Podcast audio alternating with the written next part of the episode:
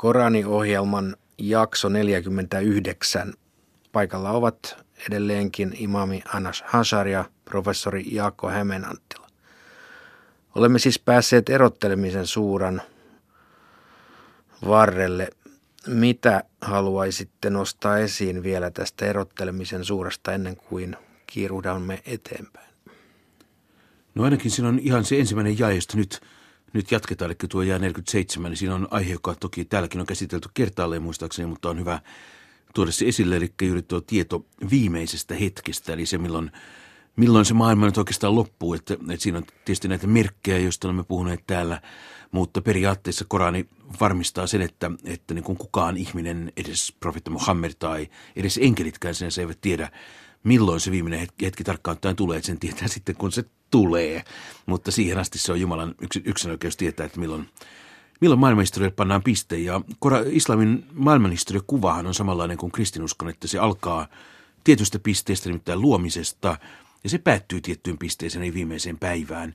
Ja siinä se, mitä me nimitetään historiaksi, sijoittuu näiden kahden, kahden ajanjakson väliin. Ja se on eri asia kuin monilla monissa uskonnoissa ja monilla kansakunnilla on ollut käsitys siitä, että maailma on ikään kuin lineaarista, että se esimerkiksi kiertää paikalle, on suuria syklejä, että myötä päädytään aina tavallaan alkuun uudestaan ja aloitetaan se uusi kierros, niin, niin islam ja kristinusko yhdistää se semmoinen hirveän lineaarinen aikakuva, että se alkoi tosta ja se päättyi tohon. Ennen alkua oli tietysti Jumala olemassa ja, ja spirituaalinen maailma ikään kuin valmiina ja ö, päättymisen jälkeen tietysti jatkuu niin kuin paratiisin ja helvetin ja helvetin kohdalla, kohdalla jonkinlainen olemassaolo, mutta tämä tämmöinen niin kuin historiallinen maailma, niin se on sellainen pätkä. Joo, tässä muistutaan vielä lopuksi ihmisen luonteista valitettavasti, että aina toivoo parasta, mutta tekee paljon pahaa. Ja sitten, jos hänelle sattuu jotain pahaa, niin sitten hän on toivoton heti. Niin, niin tämä on, on ihmisluonne. Niin, ja, ja sitten jos taas korjaantuu tilanne, niin se, se vaan ei kiittää Jumala, vaan sanoo, että minä olen ansainnut tämän. Tämä on minun minun tekoinen johdosta, niin tässä,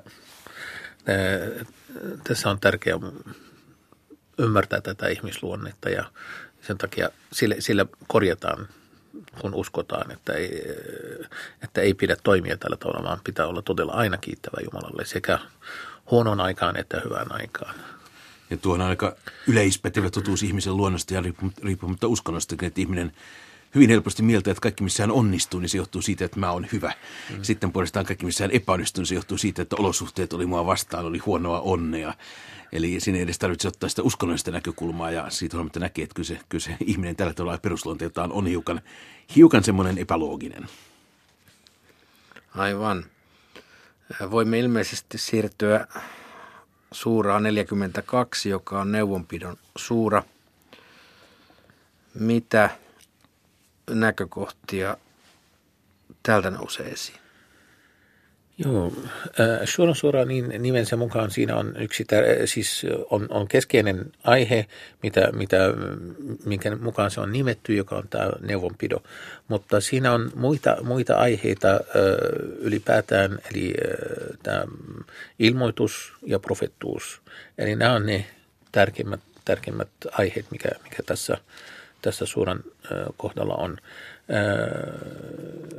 Erikoisena, jos muistetaan, tässä on, että tässä on viisi, viisi kirjainta, arabian kirjainta, millä tämä alkaa, niin laitettu, eroteltu kahteen, kahteen osaan, ensin kaksi ja sitten kolme.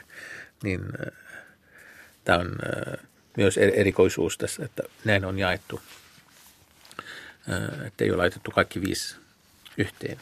Niin ei löydy muista Koranin suurista, jotka, jotka alkavat tällä tavalla ää, tätä. Eli ilmoitus ja sitten profettuus, kuten tuli sanottua, ja neuvonpito. Anteeksi, mikä ilmoitus tässä ilmoitus, on kyseessä? Wahi, wahi, eli ilmoitus Jumalalta, että Jumala ilmoittaa tätä Korania ilmoittaa profeetalleen ja profeetoilleen ylipäätään. Ja että tämä, tämä Korani on, kuten jakessa seitsemän ää, lukee, niin olemme ilmoittanut sinulle tämä ää, arabilainen Korani varoitukseksi. Ja, ää, ja tässä myös, kun puhutaan varoitukseksi, Ummul Kora, eli, eli kylien äidille, joka tarkoittaa Mekka ja mikä on sen ympärillä. Ää, se ei ole pelkästään sitä varten, vaan se on se alkualue, kun nähdään toisessa paikassa Koranissa, että on, profeetta on lähetetty kaikille. Että, mutta tämä on ensin, keitä ensimmäisenä varoitetaan, on nimenomaan mekkalaiset ja ne, jotka ovat heidän ympärillään. Ja sitten kun on se perusta, niin sitten voi siirtyä muille.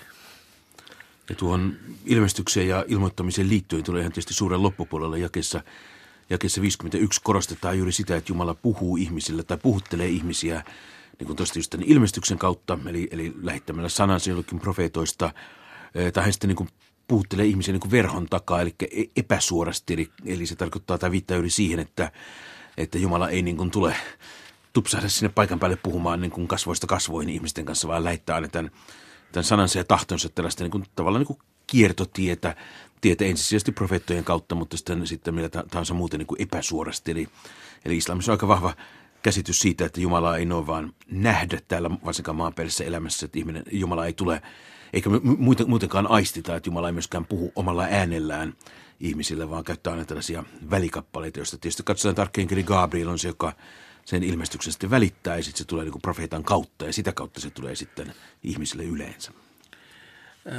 Sitten erikoisuutena on, että tässä muistutetaan, että se mitä on määrätty tässä uskonnossa on sama kuin on määrätty aikaisemmissa uskonnoissa. Se on, eli, eli no, jakeessa 13 sen nähdään ihan selkeästi. Hän on määrännyt teille uskonnosta uskon ytimestä, ydinasioista, uskon perusasioita, sama kuin mitä oli Noahilla ja Abrahamilla, Moosuksella, Jeesuksella ja niin edelleen. Eli pystyttäkää kiinni tätä uskontoa, eli palvokaa Jumala yksin, uskokaa hänen lähettiläisinsä, uskokaa tuomiopäivään, uskokaa kohtaloon ja niin edelleen. Nämä keskeiset uskon kappaleet ovat samoja, ne ovat muutu. Sitten kun puhutaan erilaisista muista säännöistä, jotka liittyy yksityiskohdista, eh, millä tavalla avioliitossa tai sellaiset, niin, niin yksityiskohdat ovat sitten voivat vaihdella.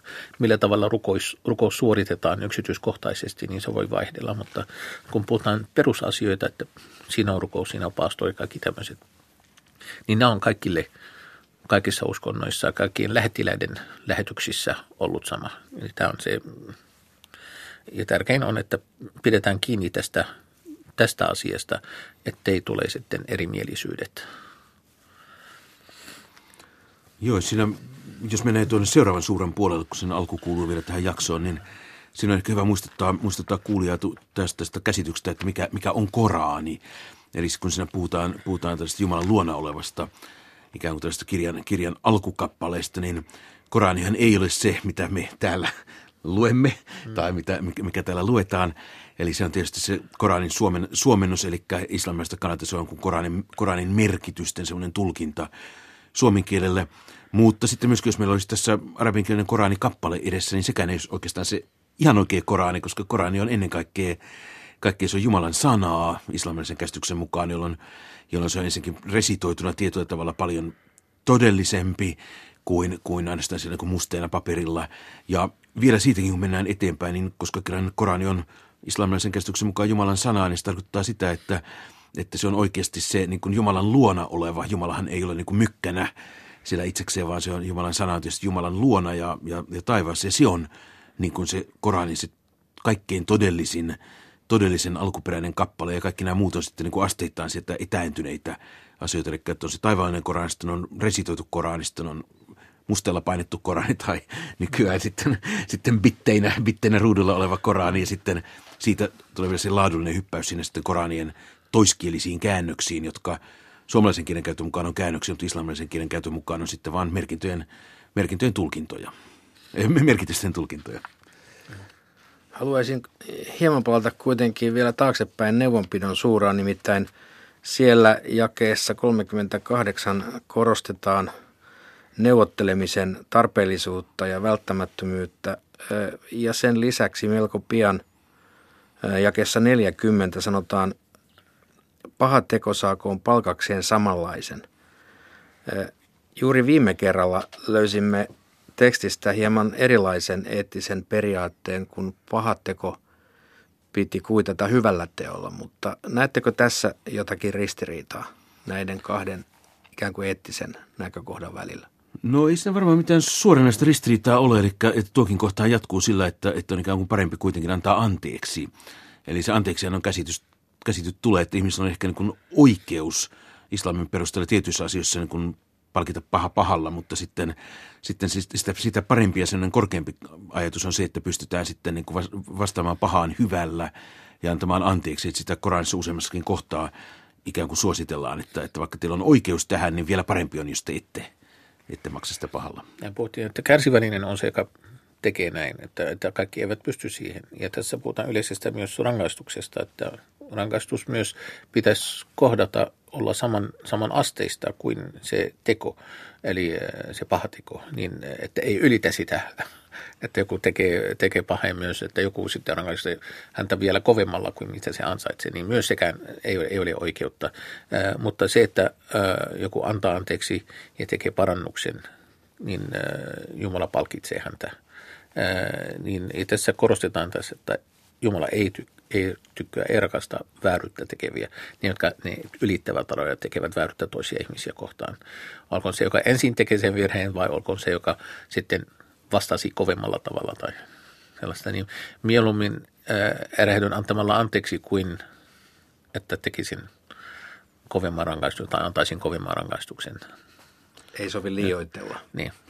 Sitten kun mennäänkin siihen ensimmäiseen osaan siitä kysymyksestä, siitä neuvonpidosta, niin niin kuin sanoin, tämä on, suora nimi on otettu siitä, suora, niin tässä, että heidän asia on suora heidän kesken. Ja tämä on, suora on, on se keino, mitä, mitä Jumala käskee meitä tässä käyttämään, kun hallitaan ja kun, kun tehdään, tehdään asiat, joka tarkoittaa, että pidetään neuvonpito sitten kanssa pitää neuvonpitoasioissa. Erilaiset muodot sitten neuvonpitolle sitten löytyy sitten kautta historia. Ja siitä sitten ymmärretään demokratia keinona, mutta se ei itse itsessään ole tavoite, vaan tavoite on kansan hyvä. Eli ei, ei ole se, että halutaan saavuttaa demokratia, ei, se ei ole itsessään tavoite, vaan demokratia on keino, jotta saavutetaan vielä parempaa. Ja, ja silloin ollaan, mennään oikealla – tiellä. Eli tässä puhutaan demokratian hallinnon keinona, äh, hallinton neuvonpidon muotona, äh, niin sitten ei puhuta siitä, että äh, kuka on se, joka hallitsee todella, kuka on määrää, niin Jumala tietenkin antaa meille määräyksiä islamissa, mutta sitten millä tavalla me toteutamme hallintoa, millä tavalla valitsemme meidän edustajia ja niin edelleen, niin se on neuvonpidon kautta ja vaalien kautta. Islam, Tämä on yksi muoto ainakin. Islamihan on usein luonnehdittu teokraattiseksi demokratiaksi, eli se on teokraattinen sikäli, että kun Jumala on antanut tietyt lait ja säädökset Koranissa ja, ja perimetiedossa, niin, katso, niin islamin sisällä katsotaan, että ne ovat niin kuin ikään kuin muuttumattomia, eli se on se laki, joka on saatu, saatu ja sitä on tarkoitus noudattaa, sitä ei voi, ihmiset eivät voi islamin näkökulmasta niin kuin ikään kuin kumota jotakin että viini, viini on ollut kiellettyä tähän asti, mutta nyt äänestetään ja todetaan, että se viini on sallittua jatkossa. Että sieltä se on niin teora, teokraattinen systeemi, mutta sitten tämän lain ulkopuolella se on sieltä hyvin vahvasti demokraattinen, että islamhan suhtautuu hyvin kielteisesti yksinvaltaan, joka nyt tavasti keskeään kontekstissa miellettiin niin kuningasvaltana, eli kuninkaisiin on suhtauduttu hyvin, hyvin kielteisesti ja nimenomaan se, että sitten tämän teokraattisen systeemin puitteissa islam nimenomaan suositteli tätä suuraa, tätä neuvonpitoa, eli eli tässä demokraattista päätöksentekoa, että, että se on sitten se tapa, millä ihmiset sen lakisysteemin puitteissa ikään kuin pyörittää yhteiskuntaa. Ja sillä tavalla voidaan sanoa, että lainsäädännön kannalta se on teokratia ja sitten käytännön toiminnan kannalta se on demokraat- vahva demokraattinen luonne. Eli ei se ihan niin kuin kokonaan vastaan demokraattista käsitystä, jossa lainsäädäntövalta kuuluu myöskin kansalle, mutta muuten se on aika lailla hyvin yhteensopiva sen kanssa. Hyvä. Tähän hallitusmuodon hahmotteluun on hyvä lopettaa tämänkertainen johdanto siirrymme kuuntelemaan luentaa. Kiitoksia. Hänellä on tieto viimeisestä hetkestä, eikä yksikään kasvi kanna hedelmää, ei eläinpoikasta, eikä nainen kanna lasta ja synnytä sitä ilman, että hän tietäisi. Sinä päivänä hän huutaa heille. Missä nyt ovat vertaiseni? He vastaavat. Me annamme sinun päättää, ei kukaan todista meidän puolestamme. Ne, joita he rukoilivat aiemmin, ovat heiltä kadonneet ja he tietävät jääneensä vaille pakotietä. Ei ihminen väsy rukoilemasta hyvää, mutta jos onnettomuus kohtaa häntä, hän on epätoivoinen ja onneton. Jos me annamme hänen maistaa armoamme häntä kohdanneen onnettomuuden jälkeen, hän sanoo, tämä kuuluu minulle, enkä minä usko hetken koittavan. Vaikka minut tuotaisiinkin takaisin Herrani eteen, minua odottaisi hänen luonaan kaikkein paras palkkio. Kyllä me kerromme uskottomille, mitä he ovat tehneet, ja annamme heidän maistaa ankaraa rangaistusta. Kun annamme ihmiselle suosiotamme, hän kääntyy meistä pois ja vetäytyy syrjään, mutta kun onnettomuus kohtaa häntä, hän vuodattaa vuolaasti rukouksia. Sano, mitä arvelette? Jos tämä on todellakin Jumalan lähettämä, mutta te kiellätte sen, kukapa olisi pahemmin eksyksissä kuin se, joka vastustaa sitä ankarasti? Me näytämme heille merkkejämme joka puolella maailmaa ja heissä itsessäänkin, kunnes he ymmärtävät, että se on totuus. Eikö Herralle se riittäisi, että hän itse on kaiken todistaja? Eivätkö he epäilekin Herransa kohtaamista? Eikö hän pidäkin kaiken vallassaan? 42. Neuvonpidon suura. Jumalan armeliaan armahtajan nimeen. HMSQ. Näin Jumala, mahtava viisas, on antanut ilmoituksen sinulle ja niille, jotka olivat ennen sinua. Hänelle kuuluu kaikki, mitä on taivaassa ja maassa. Hän on korkea, mahtava. Taivaat ovat särkyä hänen mahtavuutensa edessä, ja enkelit ylistävät Herransa kunniaa ja pyytävät häneltä anteeksi maassa olevien puolesta. Eikö Jumala olekin anteeksi antava, armollinen? Jumala on myös niiden vartija, jotka ottavat itselleen muita suojelijoita hänen lisäkseen, et sinä ole heistä vastuussa. Me olemme antaneet sinulle ilmoituksena arabiankielisen Koraanin, jotta varoittaisit suurinta kaupunkia ja sen ympäristössä asuvia kokoamisen päivästä, jota ei voi epäillä. Osa päätyy paratiisiin, osa helvetin tuleen. Jos Jumala tahtoisi, hän tekisi heistä yhden kansakunnan, mutta nyt hän antaa haluamiensa päästä armoonsa. Pahantekijöillä ei ole auttajaa eikä suojelijaa, vai ottavatko he hänen lisäkseen muita suojelijoita? Jumala on ainoa suojelija. Hän herättää kuolleet henkiin ja hän on kaikkivaltias. Mistä kiistelettekin, ratkaisu on Jumalan kädessä. Tällainen on Jumala, teidän Herranne. Häneen minä luotan ja hänen puoleensa käännyn. Hän on taivaan ja maan luoja ja hän on antanut sekä teille että eläimille puolisoita niin, että voitte lisääntyä. Mikään ei ole hänen kaltaisensa. Hän on kuuleva, näkevä. Hänelle kuuluvat taivaan ja maan aittojen avaimet. Hän antaa viljalti tai niukalti, kenelle tahtoo. Hän on kaikki tietävä.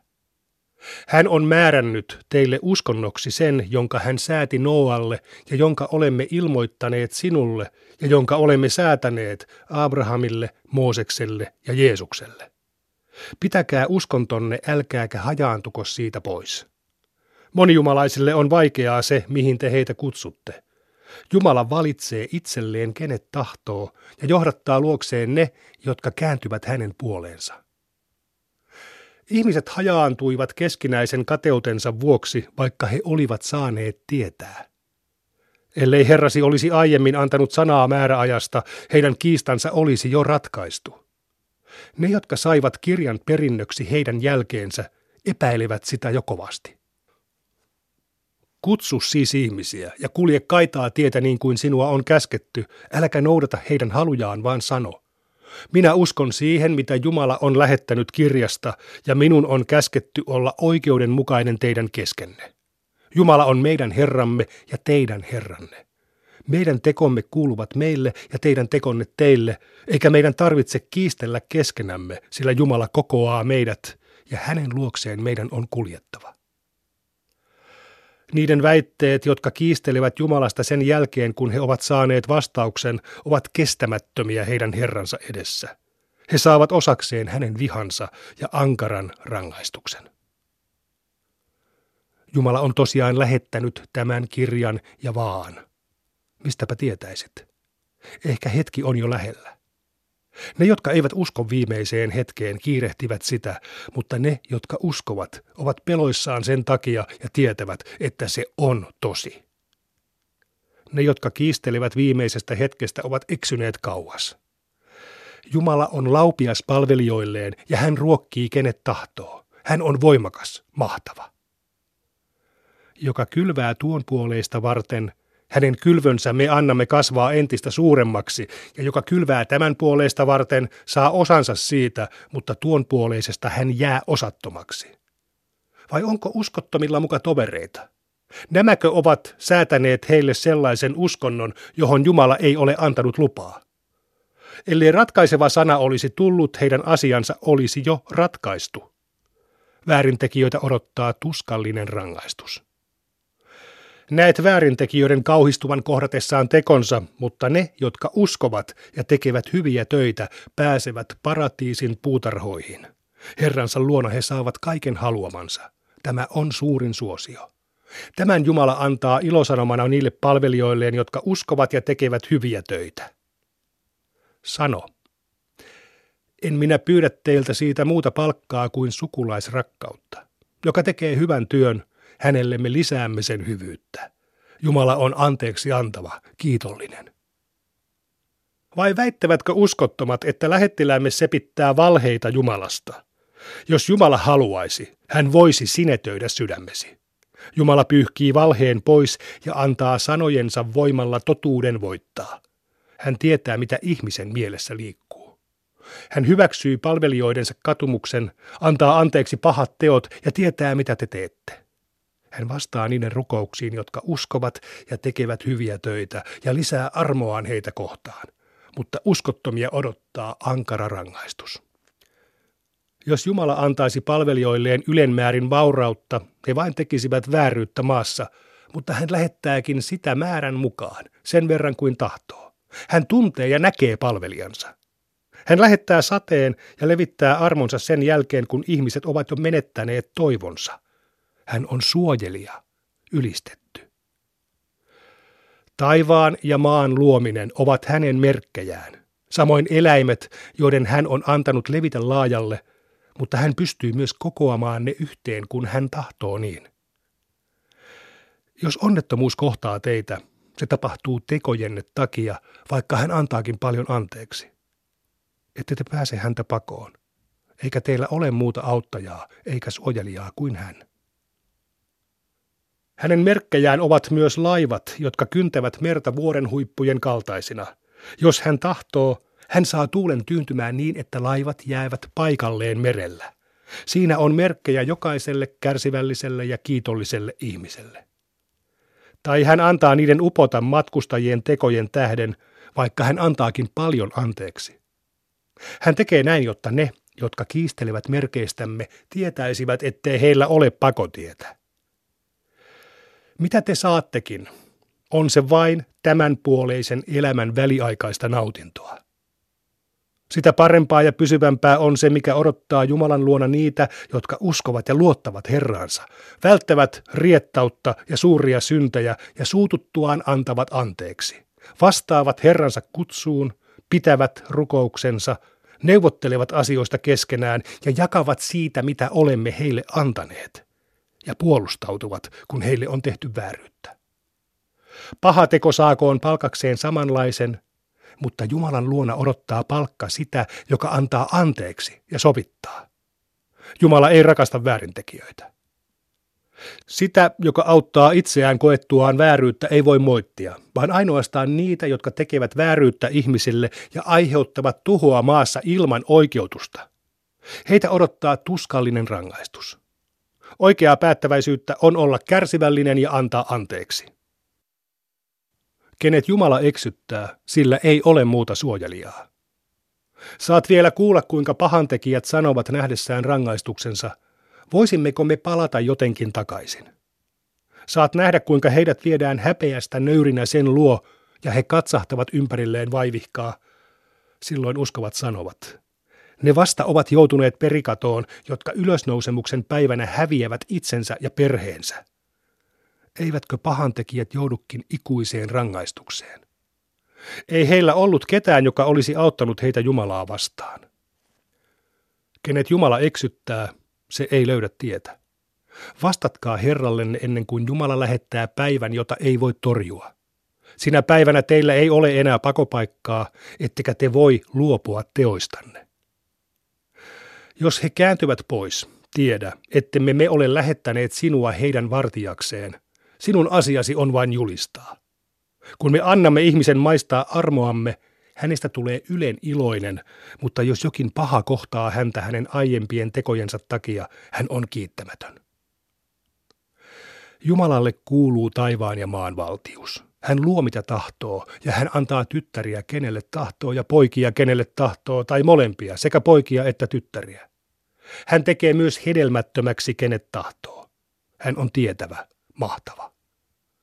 Jumala puhuttelee ihmisiä vain ilmestyksen kautta tai verhon takaa, tai sitten hän lähettää lähettilään, jolle hän antaa luvallaan ilmestyksenä mitä tahtoo. Hän on korkea, viisas. Näin olemme käskystämme lähettäneet sinulle ilmoituksena hengen.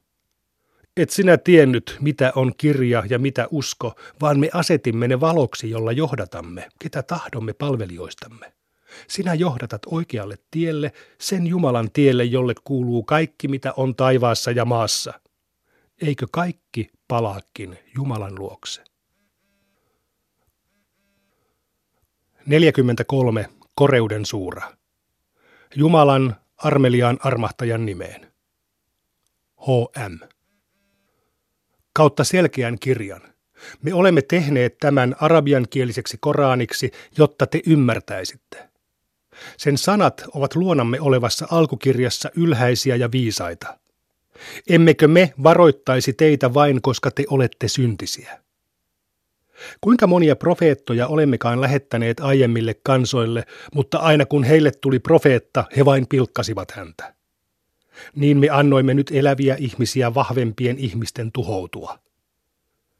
Näin on käynyt muinaisille ihmisille. Jos kysyt ihmisiltä, kuka on luonut taivaan ja maan, he vastaavat. Ne on luonut mahtava, tietävä.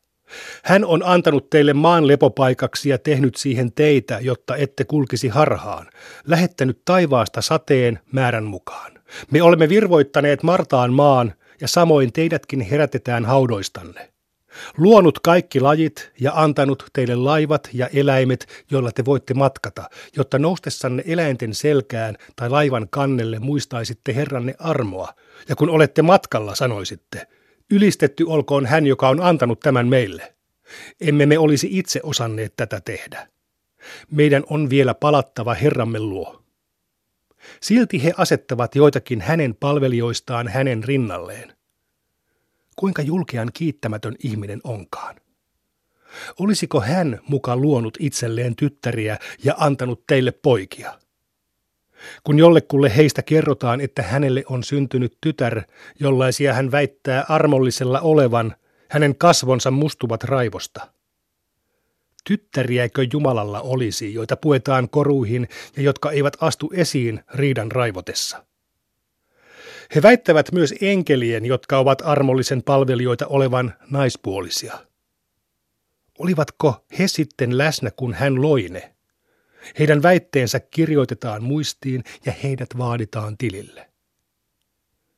He sanovat myös, ellei armollinen niin tahtoisi, emme me palvoisi niitä.